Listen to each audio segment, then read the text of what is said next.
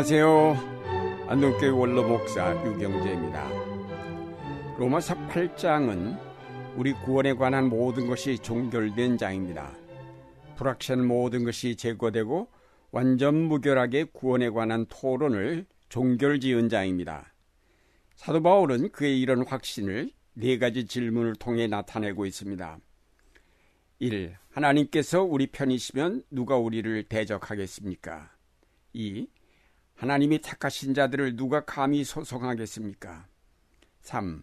의롭다고 선고하신 이가 하나님이신데 누가 능히 정죄하겠습니까? 4. 누가 그리스도의 사랑에서 우리를 끊을 수 있겠습니까? 아무도 우리를 대적하거나 소송하거나 정죄하거나 할 수 없고 아무도 우리를 그리스도의 사랑에서 끊을 수 없다는 것입니다. 그리스도 안에서 이루어진 우리의 구원이 완전한 것임을 확증하였습니다. 첫째로 하나님께서 우리 편이 되신다고 하였습니다. 하나님이 우리 편이면 세상에서는 아무도 우리를 대적할 자가 없다는 것입니다.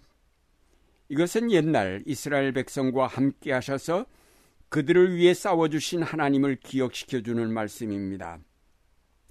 시편 27편에 다음과 같이 노래하였습니다. 여호와는 나의 빛이요 나의 구원이시니 내가 누구를 두려워하리요? 여호와는 내 생명의 능력이시니 내가 누구를 무서워하리요? 나의 대적 나의 원수된 행악자가 내 살을 먹으려고 내게로 왔다가 실족하여 넘어졌도다. 군대가 나를 대적하여 진칠지라도 내 마음이 두렵지 아니하며 전쟁이 일어난 나를 치료할지라도 내가 오히려 안연하리로다. 이스라엘 백성은 하나님이 함께 하시는 전쟁에서는 언제나 승리를 거두었습니다.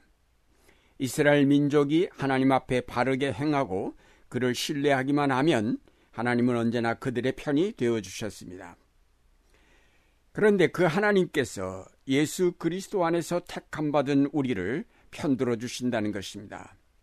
그렇다면 우리는 누구보다도 강한 자요 아무것도 두려워할 것이 없습니다. 그래서 사도 바울은 환란이나 곤고나 박해나 굶주림이나 헐벗음이나 위협이나 칼이 택함 받은 자들의 신앙을 꺾지 못할 것이라고 하였습니다.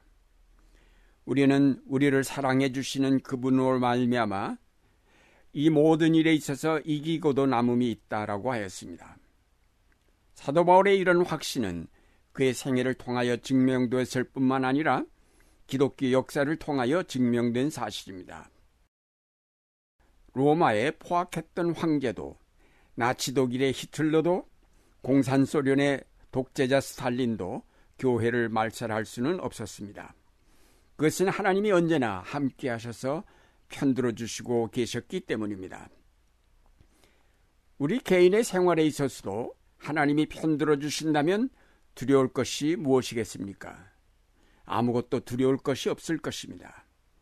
우리의 삶은 언제나 승리와 확신으로 차고 넘치게 될 것입니다. 그러나 물론 우리에게 불의함이 있어서는 안 됩니다. 우리가 하나님의 말씀대로 그 진리대로 행하는 한에 있어서만 하나님은 우리의 편이 되십니다. 우리가 그리스도 안에 있을 때만 하나님은 우리의 편이십니다. 정확하게 말하면 하나님이 우리 편이 아니라 우리가 하나님 편에 설 때에 그의 말씀, 그의 진리 안에 거할 때에 두려울 것 없는 존재로 굳게 서게 됩니다. 내 욕심대로 계획을 세우고 그 일에 하나님이 편들어 주시기를 기다리는 것은 어리석은 일입니다.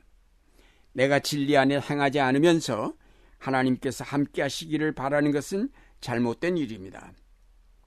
우리가 하나님의 뜻대로 행할 때에 하나님이 우리와 함께 하십니다.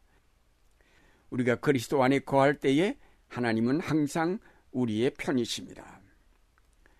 둘째로 모든 것을 우리에게 은혜로 주신 하나님을 생각해 봅시다.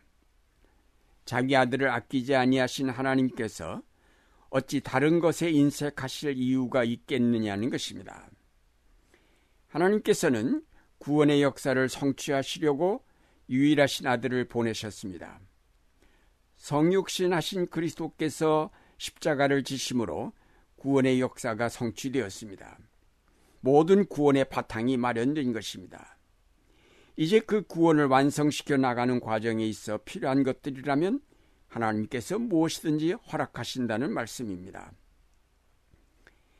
하나님께서는 예수 그리스도의 구속 사업을 완전케 하시려고 성령을 보내셨습니다. 성령께서는 성자이신 그리스도께서 이룩하신 구속 사업을 전파하고 확신시켜 나가십니다. 성령은 하나님께서 아들과 함께 우리에게 주신 가장 큰 선물입니다. 성령을 통하여 하늘의 모든 은사가 우리에게 허락되었습니다.